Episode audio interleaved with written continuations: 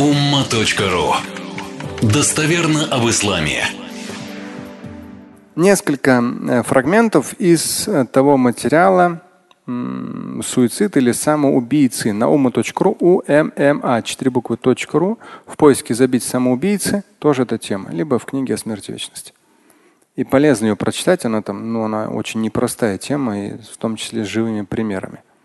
И вот несколько вещей, которые я хотел процитировать все же самоубийцы. Что касается самоубийц, то известно, что пророк Мухаммад алейхиссалам не стал совершать погремальную молитву над самоубийцей, показывая тем самым крайнее недовольство совершенным поступком и резкое осуждение его, но при этом не запретил другим совершение джаназа намаза. Это как бы четко, явно, достоверно известно. Вообще никаких вопросов по этому поводу нет, что джаназа и все, там дальше будет подробно, все ритуалы совершаются. Да, в этом контексте четвертая сура Корана, 29 аят. В Коране Господь миров предостерегает. Не убивайте самих себя. Это подстрочно, коротко. Ну, там в богословском переводе я чуть раскрываю эту тематику. Ну, коротко, ясно и так понятно. Не убивайте самих себя. Здесь прямо четкий запрет. Ля тактулю в повелительной форме.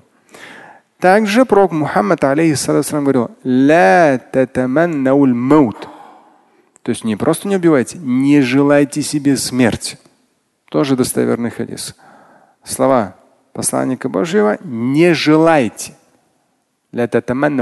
Не желайте себе смерти. То есть это жизнь со всеми ее изменениями, какими они ни были. А, и я был вот в Казани, у нас там был а, такой бизнес-экспедиции, воркшоп, и мы были в музее. Если удастся, мы запишем несколько роликов с историком. И там интересна история российского ислама а, последние тысяча лет – ну, это большая работа историков, нескольких, сами они мусульмане. И в том числе интересный там момент, если удастся, мы ролики запишем, вы увидите. Какие бы тяжелые времена ни были, он говорит, посмотрите, вот такие богословские труды писались.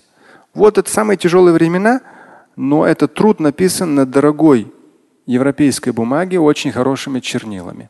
Вот это вот так, вот это вот так. То есть Эм, какие, сколь бы, то есть мы иногда из исторических источников видим о том, что это было очень период сильнейшего притеснения, а он, как историк, говорит, в этот период богословие не умирало, богословы писали, причем не только на арабском, но и на персидском писали. Ну, там, э, это больше связано с татарскими богословием. Ну, в смысле, вот, э, потому что татары исповедуют ислам более тысячи лет. И вот там это все как бы прослеживает и описывает. То есть это в контексте того, что вот э, сказать о том, что все так плохо, все так сложно, все так трудно, все такие там каферы, все такое притеснение. Нет. И как раз я там в комментариях. То есть в исламе всегда, вот что можно сделать хорошее? Ты просто бери и делай. Не надо ныть, не надо плакать, не надо на кого-то сваливать, да? А тем более несмотря на трудности жизни,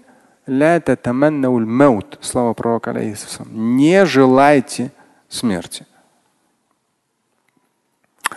Здесь из свода хадис Мам аль-Бухари, хадис о том, что э, человек ну, я вам цитировал не раз этот хадис. Кому будет интересно, в оригинале это 5778. У нас время мало остается на течение. И там как раз говорится о том, что на, кто намеренно сбросится с горы, убьет себя, тому быть навечно в адском огне. Вот это навечно богословы комментировали, там в материале в сноске я даю ссылку соответствующую.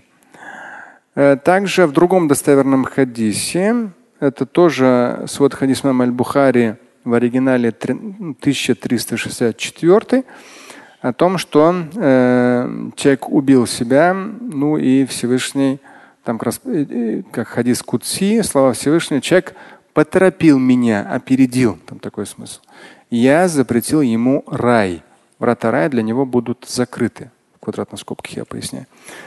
И вот, э, но здесь, с учетом пояснения ученых, сколь продолжительной будет вечность, это пребывание в аду, упомянутое во втором хадисе, ведомо только Всевышнему. Не факт, что самоубийство произошло в здравом уме, нет доказательств того, что психическое состояние было в норме. То есть иногда на самом деле люди принимают очень тяжелые, в том числе, к сожалению, то есть люди начинают разрушать психику через вредные привычки. Ну, всем понятно. Но, к сожалению, вот я не знаю почему, когда у, у людей появляется достаток, они начинают еще больше прелюбодействовать, еще больше алкоголь употреблять, психотропные вещества и так далее. Но это вот ну, чуть-чуть шире нашего круга посмотреть, это факт. Но любой нейробиолог скажет, алкоголь, сигареты, наркотики, психотропные вещества, они разрушают ваш мозг. В итоге вы приходите к, тем или иным формам депрессии, апатии, которые могут в том числе привести к суицидальному концу. То есть человек нездорового подхода, к сожалению, таких много среди людей, этнических мусульман в том числе, это обычная часть общества, нездоровая. И в итоге это может прийти. Но я к тому, что ученые говорили, неизвестно, в здравом уме человек был или нет.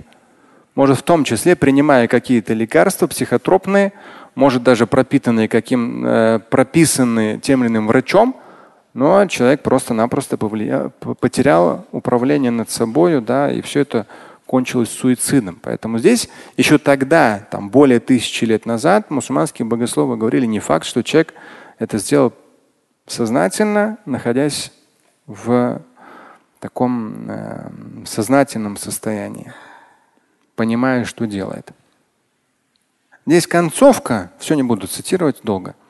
Да, самоубийца совершает тяжкий грех, но это не лишает его веры, говорили ученые. А потому рано или поздно, но он выйдет из ада по милости Творца. То есть там берутся во внимание аяты и хадисы, касающиеся веры.